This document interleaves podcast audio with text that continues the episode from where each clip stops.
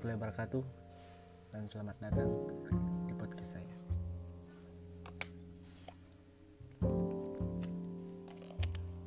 Oke kawan-kawan, Eh, sudah episode keempat saya membahas tentang eh, asal sejarah asal usul suku Mandar dan semoga teman-teman tidak bosan mendengarkan podcast saya.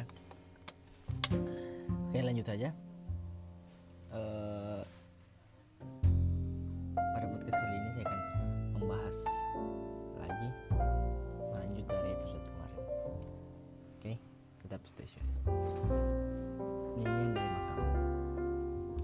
Kompleks makam yang terdapat pohon beringin berusia ratusan tahun yang selama ini diketahui oleh masyarakat.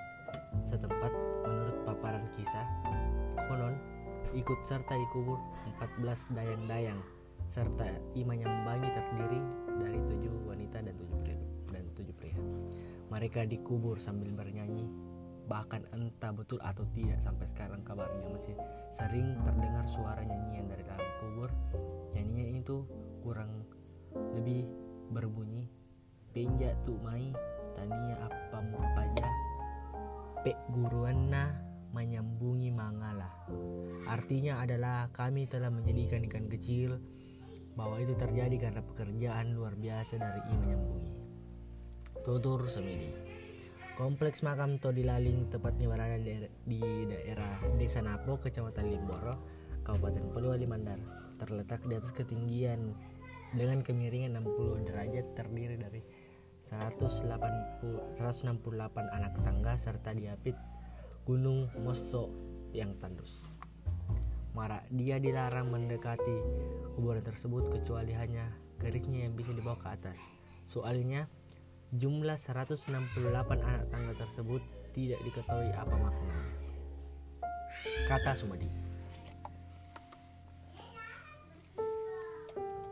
Nurjana tersendiri Nurjana sendiri mengaku juru kunci makam menggantikan almarhumah suaminya mengatakan tidak tahu menahu dan yang memperhatikan di bawah pohon beringin raksasa di kompleks makam tersebut oleh segelintir oknum masyarakat yang tentu telah dijadikan sebagai tempat pemujaan dan sesembahan untuk meminta sesuatu yang menjurus pada perbuatan syirik.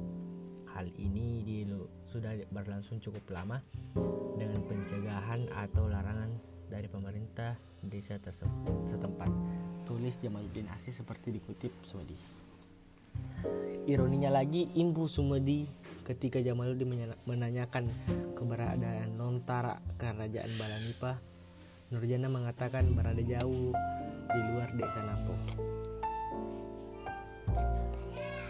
Itu pun jika akan dibuka, kata Nurjana, tidak boleh sembarangan tapi harus disertai penyembelian hewan ternak berupa kambing.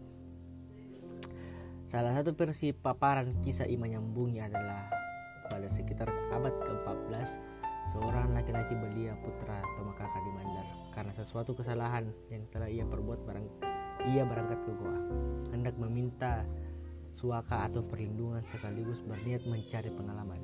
Ia pun diterima menetap dan diangkat sebagai keluarga istana. Selanjutnya menurut Sumedi karena berbagai prestasi dan kelebihan yang dimiliki ia lantas mendapat kepercayaan sebagai panglima laskar kerajaan Goa. Boleh jadi Berangkat dari kisah inilah beberapa tahun silam Sulsel sempat berkembang istilah Bone Bala Rimanye bagi kerajaan Mandar. Beragam pendapat dan kontroversi. Namun kemudian memunculkan beragam pendapat dan kontroversi khususnya di kalangan budaya, budayawan dan sejarawan Mandar karena dianggap tidak sesuai dengan latar belakang fakta sejarah maka istilah itu kini berubah menjadi Arayang Ri Balanipa yang maksudnya Raja Balanipa berarti bukan Raja Mandar. Ujar Sumadi. Sementara di versi lain, ada pula di, ada pula yang menuturkan sekitar abad 15 di suatu perkampungan bernama Batu Rapang, Tapngo, hiduplah seorang pemuda berparas ganteng, cerdas, berperakawan tinggi, besar, dan berkulit putih. ia bergelar Arajang di Lolo Lolo. Banyak wanita pada saat itu jatuh hati pada padanya termasuk putri cantik jelita yang sangat tergila-gila.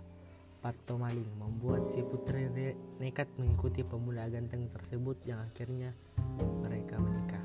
Tutur Somadi menuturkan berselang beberapa bulan di suatu lapangan di Rapang diadakan sayembara ketangkasan berkuda sambil memanjat leher rusa dengan tali lasso.